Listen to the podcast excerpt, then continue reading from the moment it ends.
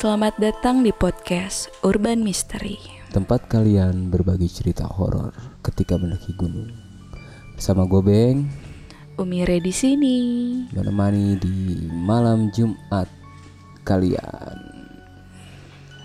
Untuk episode kali ini yaitu episode kelima. Kayaknya agak sedikit serius re. Iya ini belum apa-apa gue udah Soalnya kita lagi Tahu. dalam sebenarnya lagi dalam suasana berkabung. Karena salah satu teman kita atau sahabat kita saudara kita ya harus berpulang. berpulang di Gunung Lawu. Alangkah baiknya kita mendoakan beliau agar diberikan tempat yang terbaik Amin. Dan juga segala amal ibadahnya bisa diterima. Amin. Dan pastinya buat keluarga yang ditinggalkan diberikan ketabahan ya mas. Pastinya.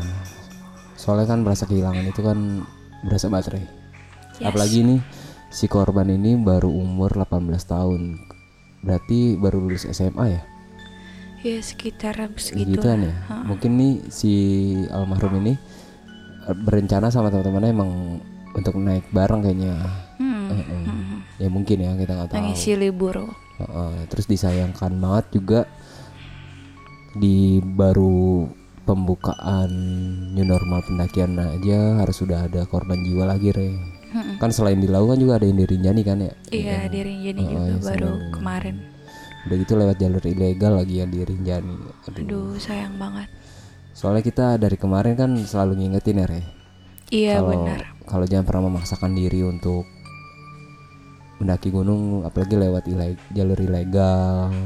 Mm-mm. ataupun kayak gini sebenarnya nggak ini banget sih ya nggak worth it juga buat ini buat kita naik gunung lagi rame banget kan lau ya kemarin sempat kan bikin Iya kemarin iya weekend kemarin di tuh semua jalur lau ya iya di semua jalur laut tuh padat. iya aduh sampai apalagi ada korban jiwa gini Mm. alangkah baiknya kita tahan dulu deh gitu untuk jangka waktu sebulan mungkin ke depan gitu atau Iya. sampai benar-benar membaik ya sebenarnya gitu By the way sorry ya mas ini gue kayaknya mood gue kacau nih Hmm. nggak tahu sedih sih sebenarnya denger pastilah. kabar kayak gini kan nggak tahu nih gue I don't know what I say gue juga nggak tahu mesti ngomong apa lagi Iya, intinya gue sedih banget mungkin lo kesel atau sedihnya karena udah beberapa udah masuk episode kelima ya dari episode 1 sampai 4 tuh kita selalu ngingetin sebenarnya Re. Kalau kita di sini tuh sebenarnya bukannya cuman konten untuk serem-serem segala macam, tapi kita ada edukasinya, ada Iya paling nggak Ada ada, sisi juga, ada iya. sisi positif yang bisa Iya, diambil mas- gitu kan Iya, mas gue kayak gitulah. Semoga yang lain tuh paham. Iya, Betul. semoga teman-teman yang dengerin juga mengerti, lebih Hmm. aware, Mm-mm. apalagi ketika melakukan perjalanan bisa saling mengingatkan, bisa saling apa namanya, uh, paling tidak temannya juga dipikirkan gitu, Ya, jangan betul. mikirin diri sendiri. Iya, soalnya katanya si korban ini agak janggal ya. Iya sih, Uh-uh. dengar-dengarnya agak janggal. kronologinya itu agak janggal gitu kalau dengar kalau kita mungkin yang udah terbiasa mendaki kan ngedengar ngebaca lah ngebaca cerita ini kayaknya wah kok begini? Gitu-gitu Tapi mas gue uh, terlepas dari sisi mitos horor yang di up sama mungkin kemarin dan sampai sekarang teman-teman masih bahas itu menurut gue masih ada yang bisa dijelasin dengan logika gitu. Kondisinya di Gunung Lawu kemarin itu kan Mm-mm. cuaca ekstrim. Mm-mm. Suhu di sana sampai 3 derajat. Mm-mm. Bahkan sampai banyak banget tumbuhan di sana tuh yang apa kebungkus es gitu Iya. kan. Berarti memang bener-bener menurut gue tuh cuaca yang ekstrim gitu.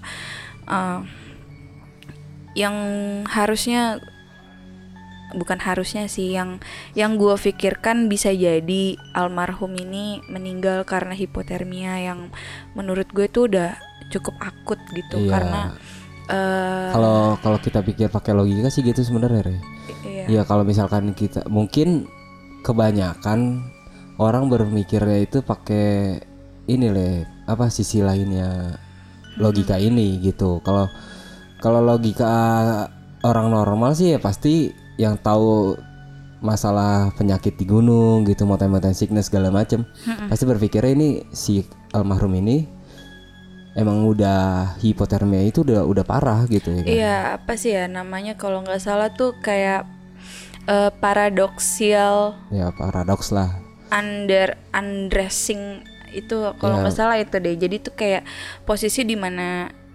apa namanya eh udah di fase hipo yang berat banget Hmm. terus bikin si korban ini mengalami Kepanasan. Iya gangguan otak gitu. Kayak Ah. mulai berpikir bahwa tubuhnya tuh kepanasan. Yang kayak gitu-gitu loh ya hipo- hipotermia hipo- hipotermia tuh kayak gitu re.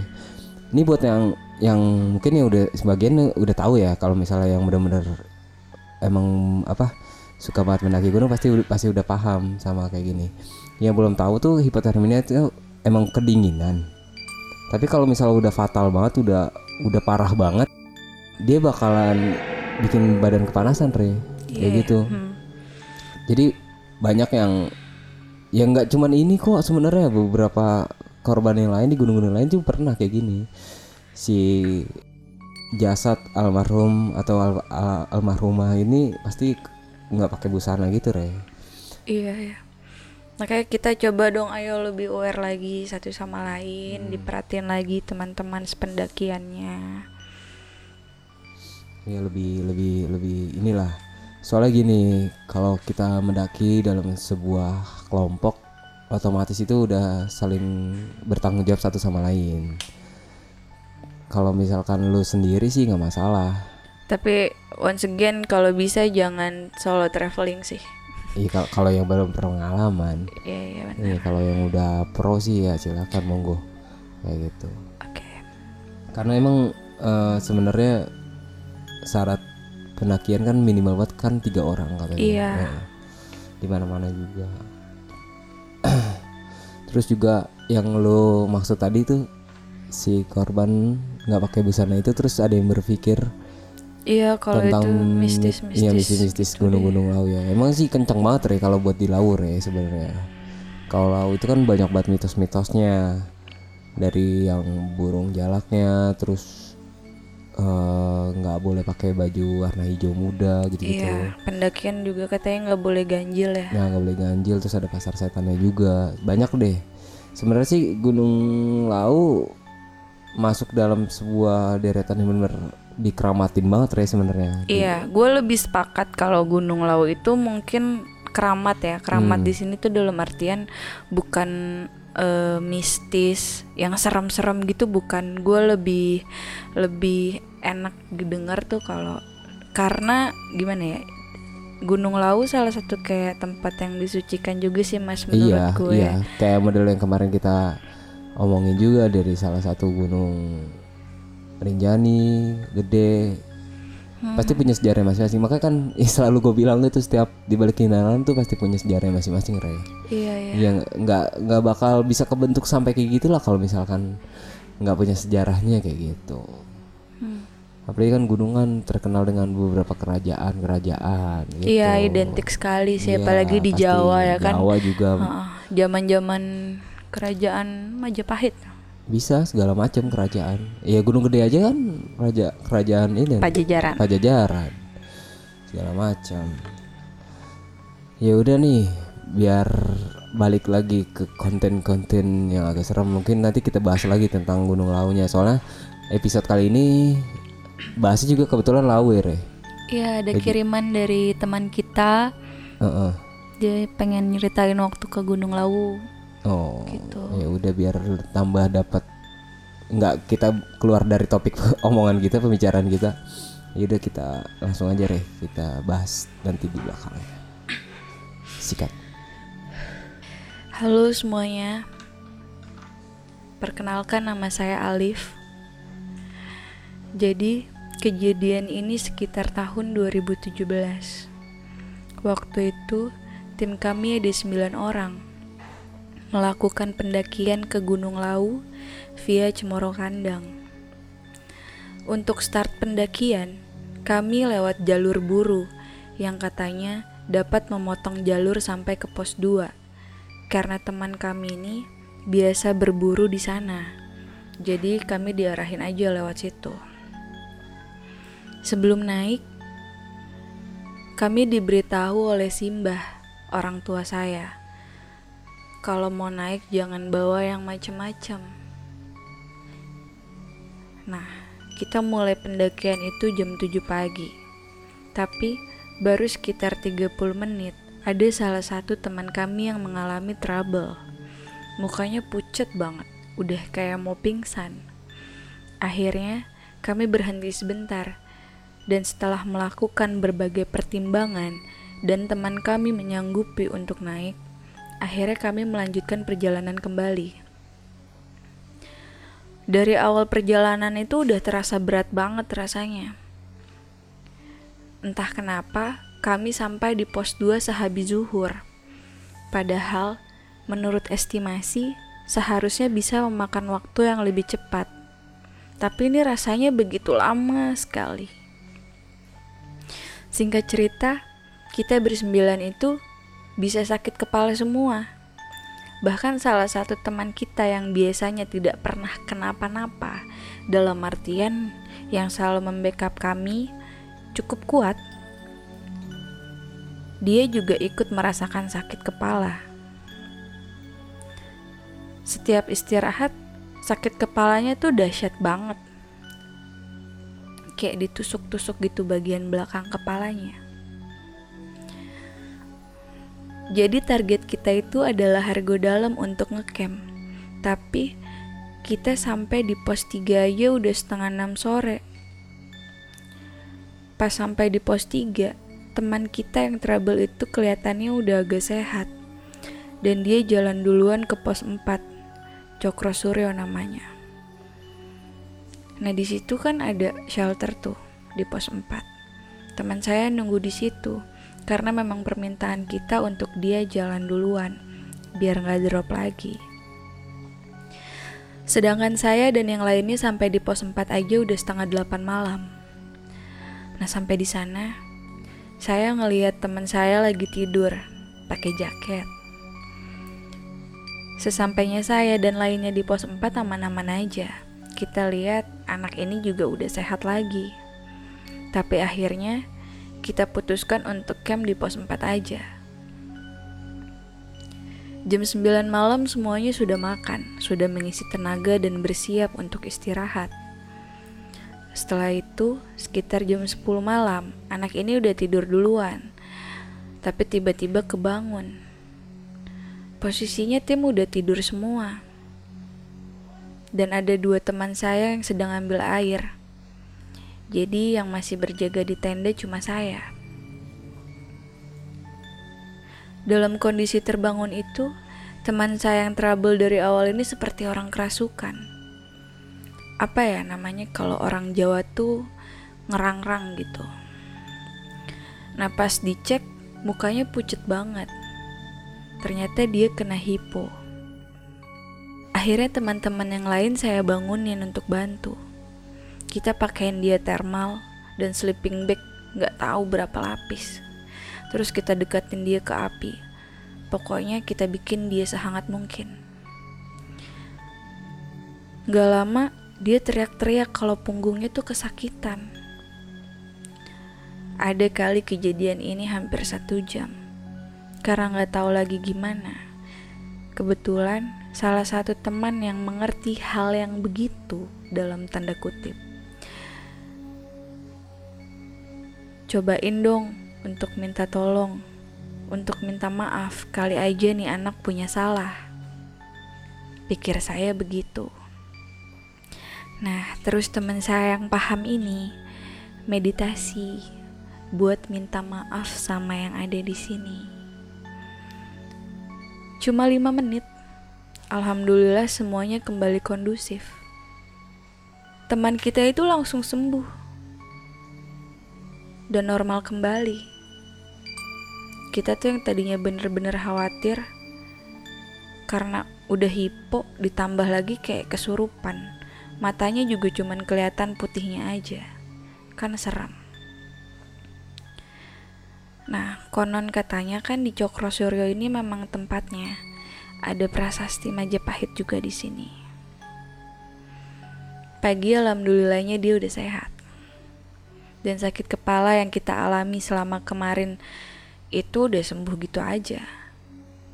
Yang rasa sakit itu beneran sampai kayak ditusuk-tusuk pakai jarum persis di bagian belakang. Saya kira cuma saya aja tapi ternyata semua tim juga merasakan hal yang sama.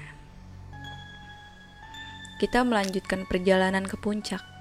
Bahkan sampai turun ke bawah semuanya lancar aja normal tanpa kendala Sesampainya di rumah, di daerah Solo, dibukalah semuanya. Tiba-tiba aja Simbah nanya, ada cerita apa di sana? Terus kita ceritain semuanya. Terus Simbah bilang, kan udah dibilang dari awal, kalau mau naik ke sana, jangan bawa apa-apa. Ya kan kita semuanya nggak ngerti ya. Ya akhirnya kita buka-bukaan tuh Ternyata teman saya yang kena hipo ini dulunya pernah belajar dan punya hal itu. Maksudnya pegangan. Jadi yang ikut dia ke lau katanya nggak mau ditinggal, maunya tetap ikut naik. Nah, kalau Simbah bilang analoginya gini, kalau mau ke suatu tempat, ke rumah orang atau ke mana pun, kita mau bertamu, terus kita datang bawa pengawal, kan tuan rumahnya jadi curiga. Ngapain lu datang bawa pengawal? Mau ngajak perang.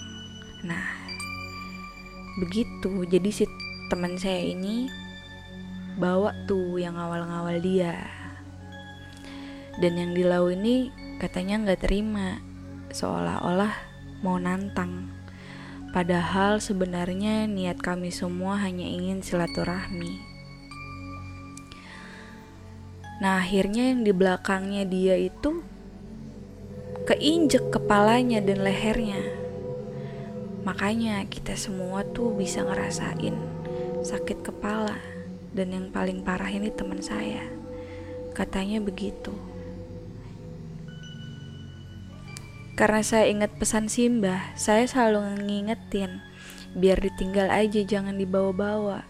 Dan katanya iya udah ditinggal. Tapi menurut versi teman saya, yang itunya nggak mau ditinggal, tetap mau ngikut. Jadi mau nggak mau deh dibawa. Nah, pas baru mulai pendakian yang baru 30 menit di awal itu, teman saya ini ngeliat rombongan, tapi bukan manusia rupanya jelek-jelek. Ada hewan ada segala macem deh. Ya dia diem aja. Nah ini memang pengalaman naik lau itu unik ya. Tiap saya naik lau pasti ada aja ceritanya. Semoga aja ada yang bisa diambil hal baiknya dari cerita saya dan hal buruknya tidak kita lakukan lagi. Dan semoga menjadi pembelajaran yang berharga. Terima kasih. Terima kasih kembali Terima kasih. Siapa tadi Mas Alif? Mas Alif. Orang Solo. Ya, orang Solo. Orang Solo. Ini ceritanya uh, seru juga deh. Soalnya uh, eh, gue punya teman satu juga orang Solo juga. Kebetulan sama kayak Mas Alif ini re. Uh -huh. Jadi tuh dia sering solo traveling. Iya kalau misalkan uh, orang biasa ya kayak kita ya pasti pikir tuh aneh gitu. Lu nggak takut apa pasti nanya gitu dong ya kan? Mm-hmm. nah terus kata dia ya dia nggak aku awal. Terus gue gue tekanin kalau lu tuh punya sesuatu ya gitu. Apa sih sesuatu? Apa? Pasti kan dia udah tutupin kayak gitu kan? Iya iya benar. Terus gue bilang lu punya pegangan ya? Gue bilang gitu. Akhirnya gue gue paksa paksa paksa akhirnya dia ngaku ya mm-hmm. kalau dia tuh dikasih sama mbahnya dia yang katanya di Solo itu kata itu buat temenin dia. Tapi kata kan gue gue penasaran juga ya nih bentuknya apa gitu kan. Kata dia tuh anak kecil perempuan kata dia gitu. Mm-hmm.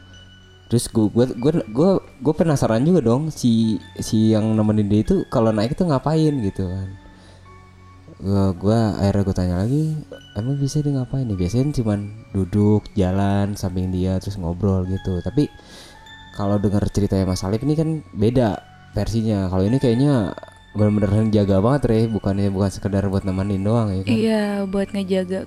Emang kita nggak bisa menghindari hal-hal itu ya mas. Hmm. maksud gue ya gue percaya sih hal itu ada yang yang katanya menjaga kita gitu.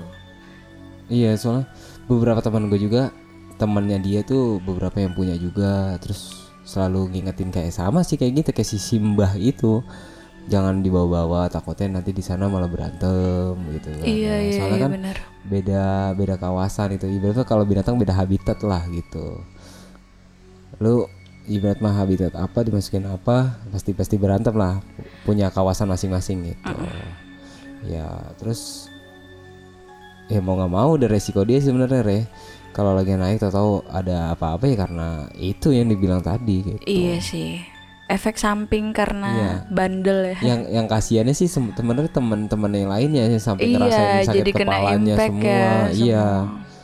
kayak gitu sih sebenarnya tapi lagi di- tapi tapi gue percaya sih mas kenapa eh, ada mitos apa ya maksudnya bukan mitos ada kejadian ini karena eh, ada mitos yang terkait Hmm, gitu sama kejadian yang dulu-dulu gitu Hmm. yang kita tahu dan sudah menjadi rahasia umum bahwa di di Lau ini kan tempat moksanya Prabu Brawijaya V Mm-mm. gitu jadi Iya. memang memang sesuatu yang dikeramatkan sekali karena Prabu Prabu Brawijaya V itu kan apa ya raja terakhir kerajaan Majapahit Mm-mm. kalau nggak salah eh kalau gue salah mohon dibenerin ya Iya teman-teman buat yang tahu bisa sharing lagi. ya kayak gitu ya. Nggak sebenarnya ya yang kayak contohnya gunung-gunung yang kemarin aja kita bahas berarti semua gunung itu pasti punya sejarahnya masing-masing dan rata-rata itu pasti ada kerajaan-kerajaan masing-masing re gitu. Iya, iya, iya. Iya, jadi wajar aja kalau gunung itu salah satu tempat yang diagungin sama warga lokal Iya, yang sendiri. disucikan Iya, gitu. disucikan gitu. Apalagi kan banyak banget larang-larangan selain kayak pakai baju hijau gitu-gitu kan ya. Iya. Masih banyak lain kan, nggak boleh Iya sih. ganjil ya. Iya, yang gue tau nggak boleh Nggak ganjil. Terus katanya juga kalau eh, kita punya niatan baik, terus kita ketemu sama apa burung jalak, Hmm. Ya penunjuk jalan. iya dia jadi penunjuk jalan. Hmm. Terus kalau niatan kita buruk, justru jalak itu bisa bikin kita jadi tersesat. Oh, gue baru ingat kalau masalah burung jalak. Gue pernah terakhir atau sebelum terakhir ke sana gitu. Gue diikutin burung jalak itu dari pos 2 Iya, pos 2 Pos 2 itu yang samping ini kan ya, kayak tebingan kalau naik dari Sewu ya. Lu naik pernah nggak naik dari, dari Sewu? Iya pernah. Dari situ re, gue kan sempet eh, istirahat Eh, sebentar. kalau air itu di mana? Ayo sih derajat, Bukan yang di bawah masih ada. Agak masuk ke dalam gitu. pos 3 ya? Eh pos 4 Oh iya ya. Iya, Gua yang lupa. ada air ya. Ya, pokoknya itulah. Pokoknya gue diikutin itu sampai gua ngecamp sesudah sindang derajat. Itu beneran ada re. Tapi tapi ada dia Hilang. Nanti gua di jalan lagi ada lagi gitu bilang gitu. Gua gua ngeliat itu burung jalaknya, pernah ngerasain. Iya, lah. iya, iya. Terus kalau masalah baju hijau gue percaya re. Kenapa? Ya kan gue punya gue sebutin masa sih? Oh iya nggak usah nggak Iya, usah. pokoknya punya inilah teman paling dekat ya, teman paling dekat. Dia itu pernah ke lau pakai base layer, base layer, tahu kan ya? Baju pendakian itu. Base Iya. layer warnanya hijau. Heeh, Waktu dia pertama kali ke sana, dia dia ngedrop sakit. heeh. Dia sakit dan dibawa turun sama temannya. Sampai di pos satu kan pos tuh, bentuk pos. Nah, tapi dia istirahatin duduk. Tapi dia setengah pusing atau nggak tahu sadar atau enggak. Tapi dia melihat di antara beberapa orang yang di sekitar di pos satu itu ada orang mirip dia, Re. Loh, Pakai bajunya persis sama ijo gitu, ijo base layer padahal gitu. itu bukan itu. Ya nggak tahu itu orang atau enggak dia cerita gitu nah, dan yang kedua kalinya apesnya itu sama gua naik ya tapi masih bandel dianya pakai base layer yang dia pakai itu. Oh. Gue taunya pas sesudah kejadian yang kedua itu baru diceritain sama dia Hmm, gitu. Waktu itu gue naik, gue bayangin lu bayangin gue naik, tuh emang cuaca emang buruk lah, gue akuin itu buruk. Tapi seburuk-buruknya rombongan lain masih bisa sampai di pos 2 Gue mentok di mana? Di pos 1 dan gue harus terpaksa numpang di warung. Iya. Dan hari kedua gue mentok di mana kalau mau tahu? Di mana? Gue ngecamp di pos 3 re. Oh my god. Dan terus si ini kawan gue ya kawan itu gue sakit Oke. ngedrop juga sempet sempet pingsan juga tapi akhirnya gue bilang di B- hari kedua si base layernya basah akhirnya dicopot sama dia dan turun sih nggak ada masalah. Dan dia baru cerita kayak gitu. Kayak sih emang bener harus di ini deh didengerin deh kalau masalah mitosnya gitu kalau di Gunung Lawu. Iya iya, makanya kayaknya gue gue pernah ngomong gak sih kayak eh gue ngomong di mana ya? Iya, Jadi lu- tuh kayak ini loh sebelum lo mendaki coba di research lagi gunungnya itu apa ya karena kan di Indonesia sendiri yang tadi lagi-lagi lu bilang yang harus lo ingetin ada ada mitos-mitos, ada larangan-larangan, Hmm. ada hal-hal yang mesti lo perhatikan. Betul. Di di gunung itu tuh nggak boleh apa sih nggak boleh bagaimana sih gitu. Dan gua rasa itu penting banget untuk kalau orang Jawa ngomong gini ono toto kromone oh iya benar pasti punya tata keramanya masing-masing kayak gitu. Iya ada ada pantangan-pantangan yang memang seharusnya tidak kita langgar Iya, gitu betul. walaupun semata-mata kita kayak ah masa sih hari gini masih kayak gitu tapi menurut gua itu sama sekali harusnya bisa membantu sih untuk iya kalian tetap dia dia Selamat. dia ngingetin kita takut kitanya kenapa kenapa soalnya Ah, ah, iya, bukannya iya, benar. bukannya buat dia doang gitu Iya iya, apalagi balik lagi nih Mas kayaknya di Gunung Lawu itu sendiri masih ada mm, sesuatu yang istilahnya apa ya, yang masih dipercaya sama warga sekitar Lawu Heeh. kalau eh, apa ya suku Cepu Mm-mm. dan lain-lainnya itu atau masih keturunan Adipati Cepu itu Heeh. kayak akan binasa gitu loh kalau eh, bukan binasa istilahnya nggak ada keturunan lagi gitu Bukan, kayak lu kalau naik lau ya nggak selamat gitu karena Oh. itu eh mitos yang masih dipercaya sampai sekarang Oh, menurut gue ha, karena eh, itu kayak sumpahnya si Prabu Brawijaya Oh. V gitu. Karena mungkin dia kesel kali diikutin mulu waktu flashback zaman-zaman Iya, mungkin. kerajaan waktu itu kan. Kalau yang pengen tahu banget coba lu searching searching sendiri iya deh iya iya tentang ceritanya si Prabu itu. Prabu Brawijaya V Iya. bener kencang banget Rey kalau lagu. Gue aja pernah juga naik ke Merbabu dan turun itu mampir di rumah Pak D-nya temen gue dan si Pak D-nya itu kebetulan itu adalah kuncen bekas lah eh, bekas kuncen kan keturunan mantan kuncen. Iya pokoknya kan keturunan kalau kuncen itu. Ah. Mantan kuncen dari jalur Nyeselo oh ya Ya namanya Pak Dekadi rumahnya di Solo. Eh, dia itu eh per- ser- pernah mandiin Akbar Tanjung di pemandian Candi Ceto. oh ada iya. fotonya, ada fotonya. Gue aja kaget. Ini bener Akbar Tanjung gitu. Pak De, iya itu waktu saya minta tolong sama saya dimandiin gitu. Dan gue gue juga nggak tahu ya. Dia selalu ngingetin kayak gini. Eh, mau- eh, kalau ke laut nanti jangan ngeluh dingin ya kata dia gitu. Ah iya iya gue pernah denger itu juga Ya, jadi kan? istilahnya kayak Katanya lau itu artinya dingin. Kata dia gitu. Kata dia, gue nggak tahu benar atau enggak. iya iya dan dan yang gue pernah denger lagi apa pun yang lu rasain mau lu capek kayak dingin panas Rasain aja. jangan diomongin Iya, rasain aja kalau udah. di laut gitu karena eh, istilahnya Gunung Lawu tuh punya kuping gitu loh mas Iya. lagi-lagi balik lagi waktu zamannya Prabu Brawijaya ini Hmm. Kenapa? Yang gue tahu tapi gue nggak tahu ya ini gue ini gue baca enggaknya? cuman sekilas sekilas aja waktu gue baca buku di apa babatannya Jawi Hmm. waktu itu ceritanya eh, si Prabu Brawijaya ini ketemu sama eh, kalau nggak salah itu namanya Dipa Menggala Hmm. sama sama aduh lupa Dipa eh, Wangsa Menggala Hmm. Nah, Dipa Menggala ini itu tuh eh, diangkat sama siapa namanya Eh, Prabu Brawijaya itu untuk apa sih kayak membawahi semua makhluk gaib yang ada di Gunung Lawu gitu loh Oh, istilahnya oh. penguasanya Heeh. gitu nah wilayahnya itu area Gunung Lawu Gunung Merapi eh, sama Merbabu ke timur sampai Oh. ke Gunung Wilis juga Heeh. Nah, kalau apa namanya eh, Wangsa Menggala ini di bagian selatan hingga ke pantai selatan, terus utara sampai ke pantai utara gitu. Heeh.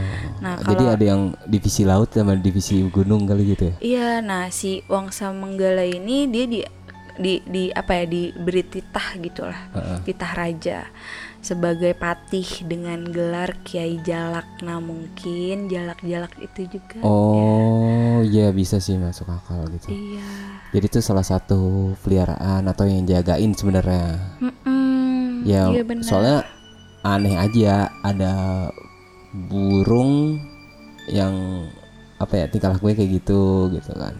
Takutnya kan eh, si si makhluk ini kan bisa berbentuk wujud apa aja macam-macam. iya benar Iya, mungkin dia di di di apa ditugaskan tuh berbentuk ini Ray gitu. Iya, tapi ada juga loh Mas mitos yang bilang kalau lu ketemu sama kupu-kupu hitam, Gede. terus ada corak biru bulat kalau nggak Mhm. salah. Nah itu tuh lu kayak diterima gitu di Gunung Lau. Eh, gue pernah nggak ya? Eh, gue berani dah.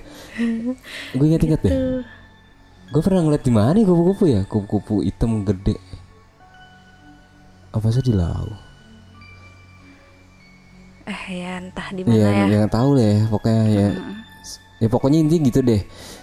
Gunung Lawu itu wah kencang banget. Soalnya gini nih, soalnya kalau kalau lu perhatiin nih, Re. Lu sadar gak semakin ke timur itu semakin gunung itu semakin botak satu. Kedua banyak candi-candi sama mitos-mitos situs-situsnya gitu. Iya ya. Iya di Gunung Lau sendiri kan ada dua candi tuh, Eh. Candi Cetok itu juga emang Iya. peninggalan Prabu Brawijaya Eh. kan sama Candi Sukuh apa namanya? Ya, candi, candi suku. Terus Iya itu juga di bagian timur kan? Iya pokoknya mak- Timur. ma- makin lu ke timur Indonesia makin banyak itu petilas-petilasan terus banyak situs-situsnya gitu-gitu. Iya ya. Terus Iya, iya. kayak lu Semeru kan ada Arcopodo gitu-gitu re. Makanya makin berbentuk-bentuk ada situs terus Arjuno lah yang ada ini Arca Sewu. Oh iya iya isi isi. Iya. Makin ke timur tuh makin kenceng mitos-mitosnya gitu. Baca sejarah-sejarahnya gitu. Iya lagi lagi once again kita harus balik lagi ke Mas Alif tadi ceritanya Hmm. yang bener-bener katanya bilang ketemu sama prajurit rombongan Hmm. gitu-gitu terus eh apa ya kayak lup apa nggak mau meninggalkan itunya Mm. emang kayaknya ada ada apa ya bukan chemistry ada benang merahnya nggak sih Kenapa? Iya sama cerita-cerita yang tadi Iya, iya masuk, ceritain. masuk, masuk. Iya kayak gitulah, em, masuk akal Gue percaya kalau si Mas Alif tuh sampai kayak gitu. Iya apalagi temennya juga ada yang mengerti hal itu kan. Iya, eh, eh. Karena emang eh, nggak semestinya sih sebenarnya bodyguard kita bawa gitu kan. Iya iya iya. Kita datang benar-benar kosongan gitu tanpa harus ada backgroundnya masing-masing kayak gitu. Mhm. Takutnya ya kayak gitu pokoknya intinya. Inti dari cerita Mas Ali terus ngingetin Nam Simba itu intinya kayak gitu. Takutnya jadi kenapa-napa kamu di atas gitu. Iya karena pasti peringatan-peringatan itu untuk menjaga kita biar kita nggak kenapa-napa Mm-mm, pastinya. mm-mm.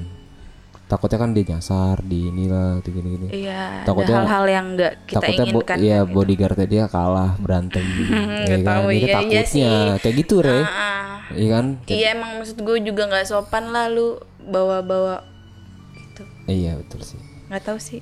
Ya pokoknya balik lagi makanya yang gue bilang itu kalau setiap naik gunung tuh lebih bijak lagi lah gitu Iya, benar. kita kan tamu intinya ya gitu aja. Diperhatiin lagi. Ini sisi positifnya harus diambil kayak gitu banyak banget sebenarnya nih dari cerita ini terlepas dari apa ya eh hal-hal yang sering terjadi di Gunung Lau gitu Mm-mm.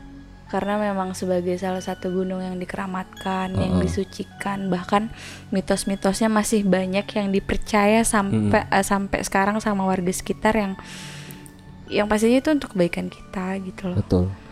Soalnya gini sih re kalau gue pribadi selalu diingetin sama senior gue kalau lu naik gunung jangan tok naik gunung aja gitu iya benar. Iya soalnya lu harus ngerti juga itu sejarahnya itu apa gitu kan.